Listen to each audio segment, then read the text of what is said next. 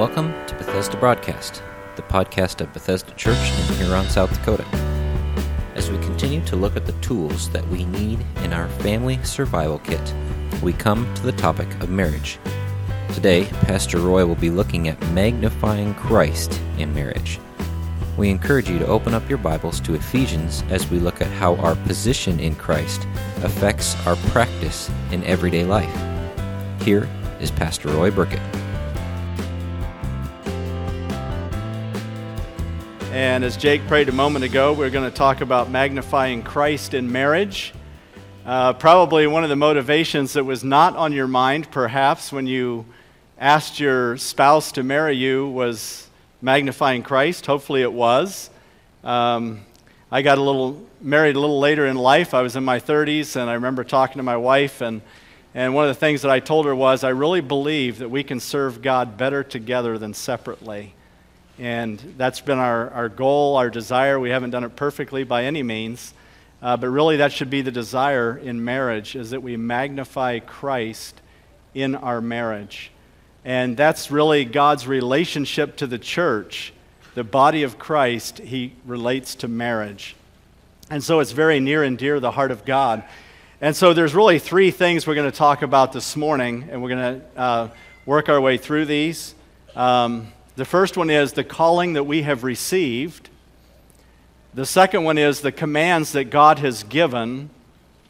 And the third one is the conduct that we are to reflect. So, the calling that we have received, the commands that God has given, and the conduct that we are to reflect. A cartoonist drew a picture in which a preacher had prepared the pulpit area like a fortress. He was peering through the crack of a machine gun nest, and the caption read below the uh, cartoon it said, Today my text is 1 Peter 3 1, Wives submit to your husbands. he was kind of scared to even talk about it. Uh, we're going to get to that actually later in the sermon because the foundation of marriage and relationship goes back to our calling that we receive from God the calling that He has given each one of us. And so we're going to talk about that. And in relationship to that, we're going to turn to the book of Ephesians, chapter 5. And while you're turning there, I want to remind us that the first three chapters of Ephesians talk about our position in Christ. He lays out very clearly who we are as believers in Jesus Christ. And then in chapters 4 through 6, Paul lays out our practice in life. That here's who we are in Christ, our position. God has placed us in His Son, and now we have a practice to carry out that position. Think about a baseball team. In baseball, they have different positions. Let's say I'm to play shortstop. In that position, I have to know when the ball is hit to me, if there's a runner on base, where am I supposed to throw the ball? What am I supposed to do if I get the ball? If I'm in left field, I may do something differently than the shortstop. So it depends on the position that I have will impact the practice that I do. You follow me? The position determines my practice. And so God has given us a position of being in Christ. And because of that position in Christ, it impacts my practice in life of how I live how you live. How we live in marriage, how I behave in marriage is dictated by my position in Christ. So the better I understand my position, the more my position is strengthened, the better my practice can be. Do you follow me? My practice should reflect my position and how vital that is. So let's look first of all at the calling that we have received. The calling that we have received is there is a universal call that goes out to all mankind. This calling is an invitation from God to be a part of His kingdom and to be His people. He has given us a calling that is filled with great blessing and numerous privileges that we have as children of God. And I won't have the time to read it, but if you will write down Ephesians chapter 1, go there and read. And here's how Paul opens it. He says in Ephesians 1 3, Our Lord Jesus Christ has blessed us in the heavenly realms with every spiritual blessing in Christ. And here's what he says He chose us in him before the creation of the world. He predestined us to be adopted as his sons. He has freely given us his grace. We have redemption through his blood, the forgiveness of sins. That's my position in Christ. That's what Christ has done for me. Now my practice is going to be based off that position. So, the better I understand that position, the more my practice can be reflecting Christ to the world, not only in my personal life, but in my marriage as well. Many have not yet accepted this invitation. This calling or invitation comes from God, it goes out to all people. Here's what he says in Luke 5:32, I have not come to call the righteous but sinners to repentance. God's call is to the world, to sinners. That's me and that's you. Some of us has received that call, and therefore we've received the grace of God. We've received the redemption and forgiveness for our sin. And because of that now, God asks us to practice a life that reflects my position. My practice should reflect my position.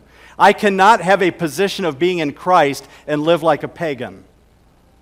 I have to begin to practice what God has told me and live out my position so that God is magnified, not only in my life, but in my marriage. That's what God wants from each one of us. He says in 1 Peter 2 9, But you are a chosen people, a royal priesthood, a holy nation, a people belonging to God. Because of that position, I belong to God that you may declare the praises of him who did what? He called you out of darkness into his wonderful light. God has called you and I out of the bondage and the slavery and the guilt and condemnation of sin, that I can be in a position of being in Christ, clean, pure, whole, and now I can live out that position. The enemy lies to us so many times about our position, and people come out of a position of weakness. My friends, we have the power of Christ. I have the power of Christ not only for my personal life, I have the power of Christ to invest in my marriage and to make it Christ like, to strive to make it Christ like. Because I've been called out of darkness into the wonderful light of Christ, the purity, the righteousness, and the holiness of Christ because of what he's done for us. And so we need to accept that invitation, but not everyone has answered that call. Accepting this call into God's kingdom comes with numerous privileges, as I've mentioned, but also responsibilities. Accepting membership into God's kingdom means I will strive to live according to the king who rules in this kingdom, and that is Christ. And so here's what he says. We're actually going to go back before we get to chapter 5 and back to chapter 4 because there's where our practice begins. Here's the foundation of our practice. And this foundation that Paul lays in chapter 4 carries into my marriage. That's why I want to talk about it. Because the Bible, in over 1,100 chapters, says very little about marriage, but it says about our, our relationship with Christ is foundational. And so here, Paul lays out, I therefore a prisoner for the Lord, urge you to walk in a manner worthy of the calling to which you have been called. I have been called into God's kingdom. I have been called into this righteous life. And he says to walk worthy of that calling. God has called us to that. We are to accept this position in Christ. Worthy means to weigh. Let me tell you take a scale that has two sides. When you put something in one side, you want to put something in the other side and equal it out to balance it out. Here's what he's saying about this to walk worthy of the Lord. He's saying, I put my life on this side, Jesus Christ is on this side, and we should be balancing out the scale because our life is to reflect Jesus Christ. That's a worthy walk. That my weight in this world is to equal the weight of Jesus Christ when he was here. You say, but I'm not Jesus. No, we're not but we are to strive to be like Jesus. We've been placed in Jesus, and therefore I'm to live out a practice of a life that looks like Jesus. That's what he's called us to. A manner worthy of the calling is to live like Jesus Christ. That's what he's called us to. Notice what he says it means how I live my life is comparable to how Jesus lived his life. What a challenge for us to live that way. Notice what he says in Philippians 1:27, only let your manner of life do what? Be worthy of the gospel of Christ. Comparable to Christ, so that whether I come and see you or am absent, I may hear of you that you are standing firm in one spirit, with one mind, striving side by side for the faith of the gospel. Notice when you are striving side by side, there is a oneness. What does that remind us of? Marriage. The two become one flesh. Christ and the church become one. Husband and wife becomes one. When we walk worthy of the gospel of Christ, we magnify Christ in our marriage. And that's why it's essential that we understand that. We magnify Christ in the church when we walk worthy of the gospel. You remember the story of the prodigal son in Luke 15. Here's what it says the story of the prodigal son who testified. Listen, remember, he lived a profligate life. He lived a party life. He was a rioter. He took his money and he lived in sinful, shameful life.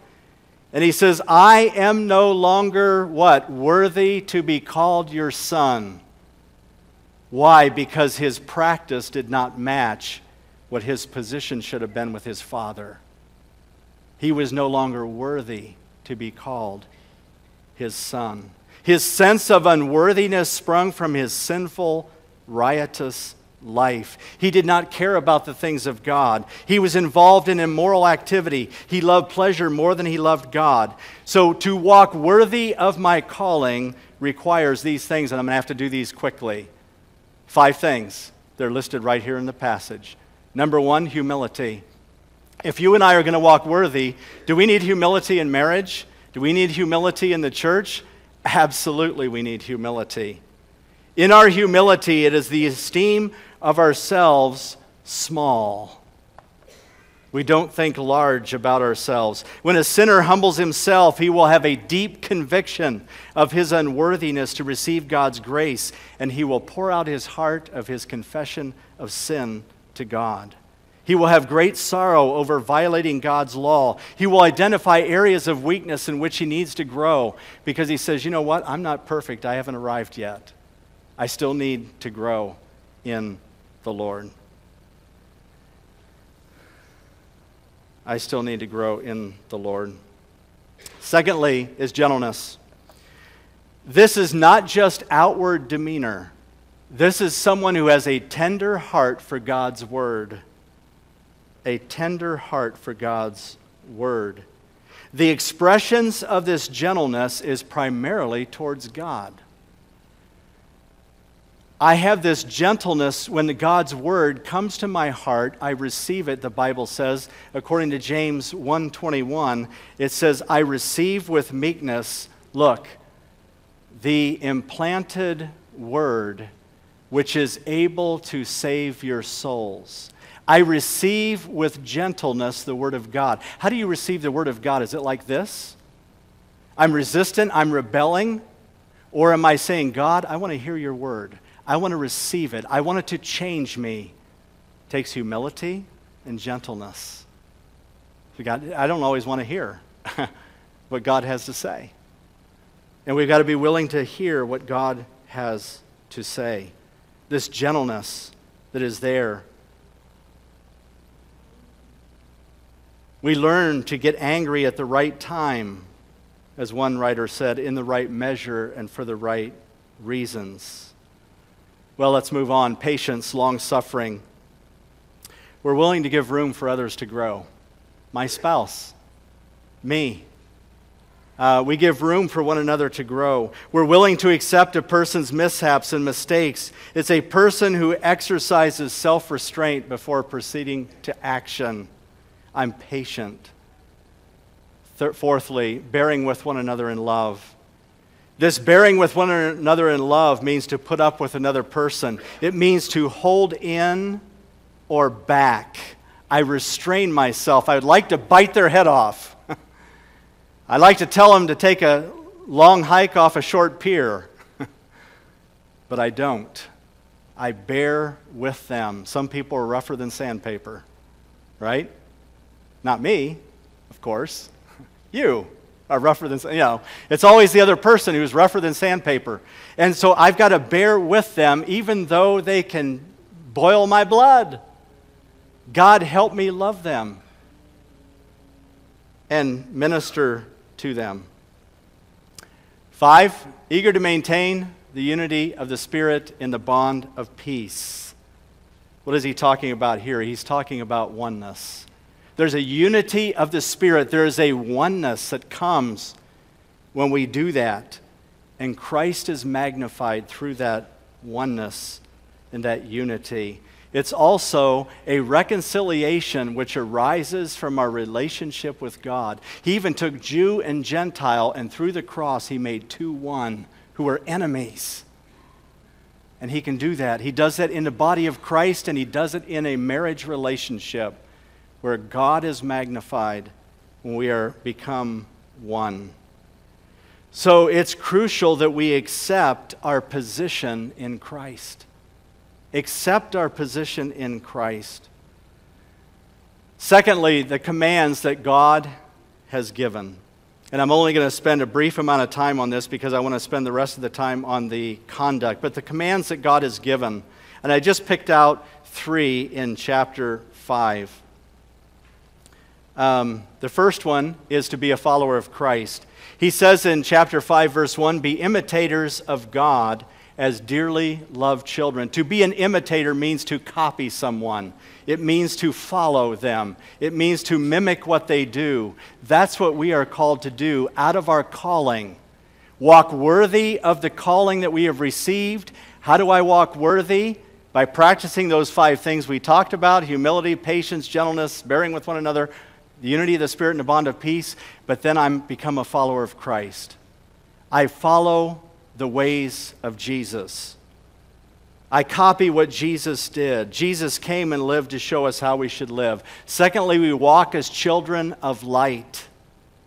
He says down in verse 8, For at one time you were darkness, but now are you light in the Lord. Walk as children of light. Here he is talking about moral and spiritual light, the light of God's Word. His word is a lamp to our feet and a light to our path. The knowledge of God's word gives light to my mind, it illumines my conscience that I can follow God, that I desire to live in purity and holiness before God. Jesus said he was a light of the world. Whoever follows me will not walk in darkness, but will have the light of life. And thirdly, we are to be filled with the Spirit be filled with the Spirit. He says down in verse 18, chapter 5, do not get drunk with wine, for that is debauchery, but be filled with the Spirit. How are we to do that? We are to do it, we are to be continuously filled. Continuously filled. Why? Because we leak. I leak, you leak. We all leak this idea of being continuously filled means daily. I have to take in the Word of God because I leak it. Can you remember the sermon by Monday? I hope I can. we forget. Our minds get busy. Somebody called you up on Tuesday afternoon. What did the pastor preach on? Sin. You know, I don't know, the Bible, you know, Jesus. Yeah, okay, what about, you know? It's hard to remember. And so we have to come back and be continuously filled with the Word of God. And we are to be abundantly filled as well. When we do that, when we become a follower of Christ, when we walk as children of light, when we are filled with the Spirit, you know what we're doing then? We've accepted the call. Now we are applying the power of Christ to our life. I am applying the power of Christ to my life and I can walk in victory, as we sang about this morning victory in Jesus, because I'm applying the power of Christ. Now we look at the third one the conduct that we are to reflect. The conduct that we are to reflect. He says in 1 Peter 1:15, "But as he who called you is holy, you also be holy in all your conduct." I like this little um, poem I came across between a husband and wife. their marriage seemed to deteriorate maybe just a touch, and he said, Before I married Maggie Dear, I was her pumpkin pie, her precious peach and honey boy, the apple of her eye. But after years of married life, this thought I pause to utter. Those fancy names are now on, are gone. I'm just her bread and butter. Hopefully, there's more than that in our marriage. That we have a relationship that is magnifying Christ and honoring Christ, and we're investing in that marriage. I'm reminded of the story of Winston Churchill and Nancy Astor. Nancy Astor had visited the Blenheim Palace, the ancestral home of Churchill's family. And in conversation with Churchill, she expounded on the subject of women's rights an issue that she took into the House of Commons as the first member woman who was a woman of Parliament. Churchill opposed her on this and, and other causes that she held dear. And in exasperation, Lady Astor said, Winston, if I were married to you, I'd put poison in your coffee. Churchill responded, If you were my wife, I'd drink it. Ouch um, that's where some people are, unfortunately, in their relationship. But let's talk about this conduct among believers. He says in verse 21 submit to one another out of reverence for Christ. What does that mean? Comes from the word hupotasso. Hupo meaning under or beneath, and tasso meaning to place in an orderly fashion to arrange. He's saying that we arrange our lives in order under, the wives arrange themselves under. We have leadership in the church, the submission that we have to leadership in the church. This idea is not something that God has removed himself from. God has actually placed himself, Jesus Christ, the Bible says, placed himself in submission to the Father. So it doesn't have anything to do with value or ability, it has everything to do with function and role. And so, this idea of submission, Jesus Christ coming under, placing himself under, he prayed in the garden, Father, not my will, but your will be done. Did he not pray that? Why? Submitting to the Father, showing us an example of submission. If somebody has a problem with submission, it's not the person you are submitting to that's usually the problem. Your problem is you do not respect and honor Christ. If you do not respect the authority and leadership he has placed over you, if that person should not be in that authority, maybe they should be removed. There are people who abuse their authority, but even if they abuse their authority, God tells us, He tells the ladies in 1 Peter 3 that wives, by the behavior and purity and reverence of your lives, you may win your husbands over without a word. Why? Because the power of submission. If you do it God's way, God can bless and use it in a great way. Submission removes chaos. It's seen in the Godhead. Anne Atkins, in her book Split Image, says Before we can hope to be good husbands or wives, we must learn to be good Christians. We must also become self sacrificial and submissive. Now, here's what he says conduct of the wife. Two things. Two things submit and respect. Those are the two things he tells wives. Submit to her husband. How? Voluntarily. It's not through force or coercion. You voluntarily decided to marry your husband. You voluntarily place yourself under his authority. And who is the husband in submission to? Christ. He's answerable to Christ. Husbands, you are answerable to Christ. That you are walking worthy of the Lord. Those five things that we talked about being filled with the Spirit of God. All those things you are responsible for to lead your family and the wife responds to that voluntarily. And I can tell you, wives will come to their husbands like a magnet if they lead walking worthy of the Lord. I have yet to do one marriage counseling session with someone who says, My husband is loving me too much. He just cares for me. He's so kind. He's good. He's considerate. He sacrifices for me. He would do anything for me. I just, you know, I need him to slow down. that doesn't happen. Most ladies are like, Where is that kind of guy? That's what I'm looking for. Um, so, voluntarily, she chooses. Secondly, willingly. Not complaining, arguing, pouting.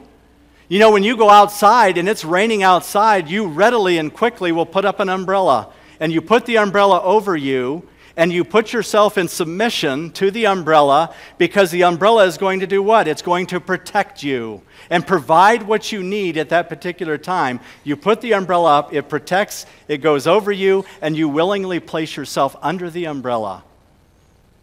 Husbands, if we provide and protect our wives, they're going to willingly place themselves underneath us, just like we do under an umbrella. I mean, it's a wonderful concept. It is a wonderful word.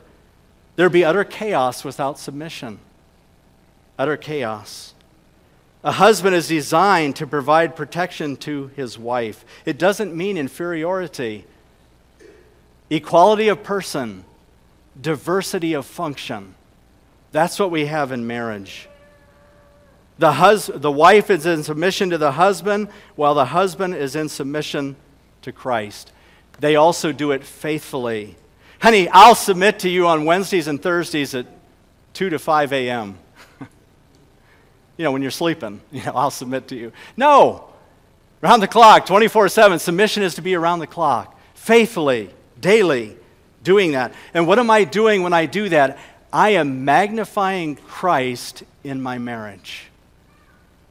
That should be the goal of everything that we do is that we magnify Christ in our marriage. One wife rightfully told her husband, Dear, I know that you are willing to die for me. You have told me that many times. But while you're waiting to die, could you just fill in some of the time helping me dry the dishes? wow. That's what they need from us. What else is she to do? She is to respect her husband, to honor her husband to build him up, to show appreciation, to encourage him when he is down, to talk respectfully and honorably. Last night, we, I, we were out on the back patio. I, I, told my wife, let's go out on the back patio. I said, it is so nice out. I mean, the weather is beautiful, and we can just sit out there and enjoy it. And, and my idea was, I'll sit out there and I'll take my sermon notes and I'll just kind of go over them. And get ready for Sunday, and she's sitting there and she says, If you're going to sit there and read your sermon notes, I might as well go back in the house. Ouch. I put the sermon notes away. Building a marriage that honors Christ. We've got to be willing to humble ourselves, to listen to our spouse. What is the conduct of the husband? love his wife. Two things love and lead. Love and lead. Love his wife. What does he say in verse 25? Husbands, love your wives just as Christ loved the church and gave himself up for her. How? As Christ loved the church. How did Christ love the church? Sacrificially. He gave himself for the church sacrificially. The expression not to love means to neglect, to disregard, or to condemn if you don't love your wife. Why do we love our wives sacrificially? To make her holy. That's the goal, to make her more like Jesus Christ. My leadership, my authority is not to just reign authority, to get my way, my agenda. It's to promote the agenda of Christ. It's to promote the glory and honor of Christ, to make her holy, to make her like Jesus. Those things that we talked about in our position, our calling. I want that to be in her life patience, gentleness, and all those things. I need her to be patient with me. I need her to be gentle with me. If I want her to be that for me, I need to be that for her. Do I not? Of course I do. And so that's how we can do it to sanctify her, to purify her from the pollution and guilt of sin. Let me just share with you Ed Wheat, Love Life for Every Married Couple. I liked his little acronym he had here for the word best blessing. We bless our spouses.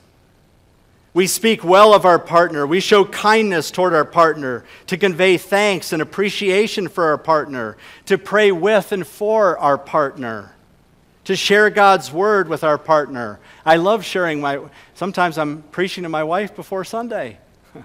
Honey, listen to this. She's got to hear it more than once. Um, to bless them.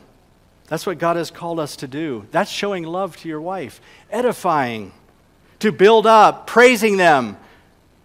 Wives are to build up their husbands as well by a loving response, edifying one another, not tearing one another down. Honey, I appreciate when you do this. Sharing, doing things together, listening, loving, learning, investigating, reporting. All these things. Listening, learning about our spouse we just celebrated 21 years. We still have a long way to go, a lot to learn. I can hear some of you now, you're just kids. I know. and then also touching, showing non sexual affection, just value, appreciation, worth. The husband is supposed to lead his wife, not just love his wife, but to lead his wife. God has given you authority to lead. Don't abdicate the responsibility. How are you supposed to lead? Out of your position in Christ and out of your calling to Christ. Your practice in life should match your position in Christ. Husbands, we've got to lead like Jesus. We won't do it perfectly. Our authority is limited. God has limited our authority. We are under Christ. We are under authority. Our authority needs to be active, though, not passive. We don't need passive men. We need men who will lead their families closer to Christ. You cannot do that passively. You may have young daughters and you need to tell them, not only put that clothes back in the closet, but get the clothes out of the closet. It's too small, it's too tight, it's too little, it's too provocative. Lead your families to Christ. They're spending too much time on the internet. Don't leave it up to your wife to do that. You get them off the internet. You limit their time. You give them boundaries. You lead your family. God has called the man to lead. What is the purpose of this leadership? To guide the family in righteousness. That's the goal. I guide my family toward God to walk in truth. That's the purpose of my leadership. To give a sense of order and stability in the home. By the way, these ideas come out of a book called The Exemplary Husband by Stuart Scott. The Exemplary Husband by Stuart Scott. I liked what he said. To give a sense of order and stability in the home. That's what the children need.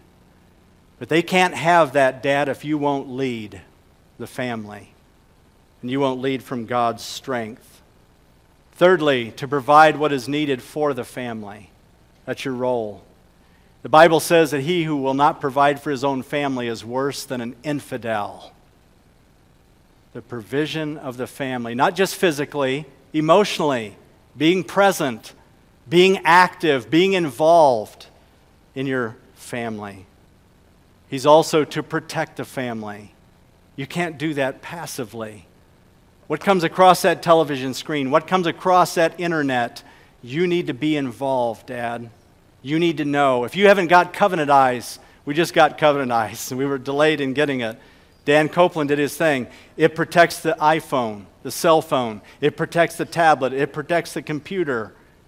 My wife is going to get my reports.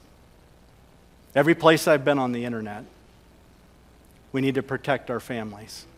We need to take an active role in doing that. Covenant Eyes will give you an internet filter to protect your family. That's up to the dads to make that happen. To accomplish ministry for God more effectively.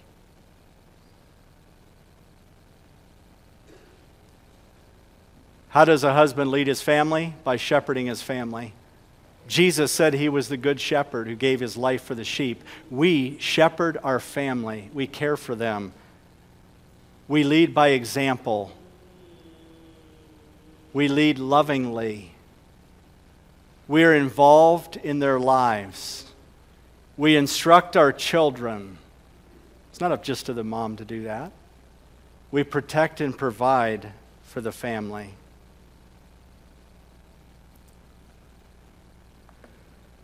The two are to become one flesh.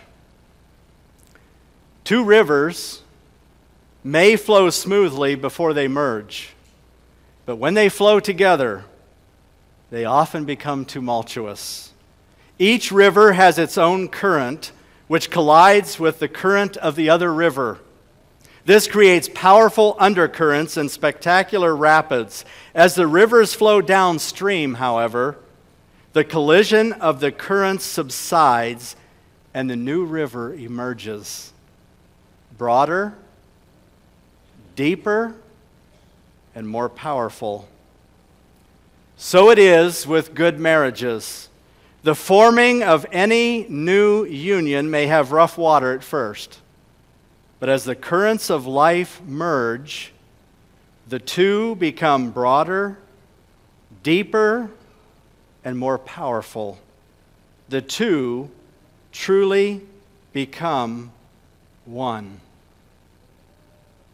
Let's stand for a word of prayer.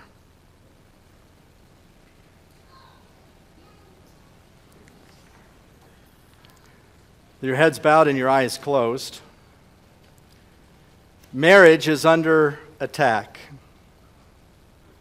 There is no doubt about it. Satan is out to destroy the home. And he goes for the foundation, he goes for the, the marriage, he goes for the children. He goes for anything he can to destroy the family. He wants moms and dads who will not take seriously their position in Christ, their calling to Christ, their practice in life. Maybe you're here this morning and you have not walked worthy of the Lord in leading your family. Or maybe as a wife in submission to your husband. Would you take time to this week carve out an hour or whatever it takes and talk about your marriage? Say, honey, how are we doing? Let's evaluate. Let's see how are we doing? We have our position in Christ. What is our practice like?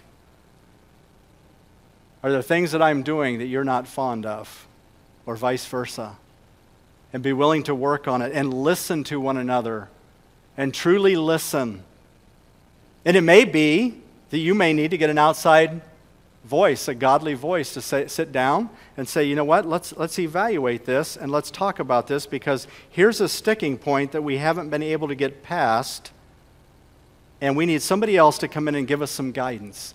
Would be willing to do that. Let me just encourage you to be willing to do that. Maybe you're here today and you don't know the Lord Jesus Christ as your personal Savior. You haven't answered the call to come out of darkness into His wonderful light. You are still in bondage. You're in slavery to your sin. You are weak, and you have no ability to lead your family. Would you be willing to humble yourself and give your life to the Lord Jesus Christ? That's your first call. If you're going to have a marriage that magnifies Christ, you've got to answer the call. And then you have to understand your position in Christ. And then your practice to begin to practice to match your position.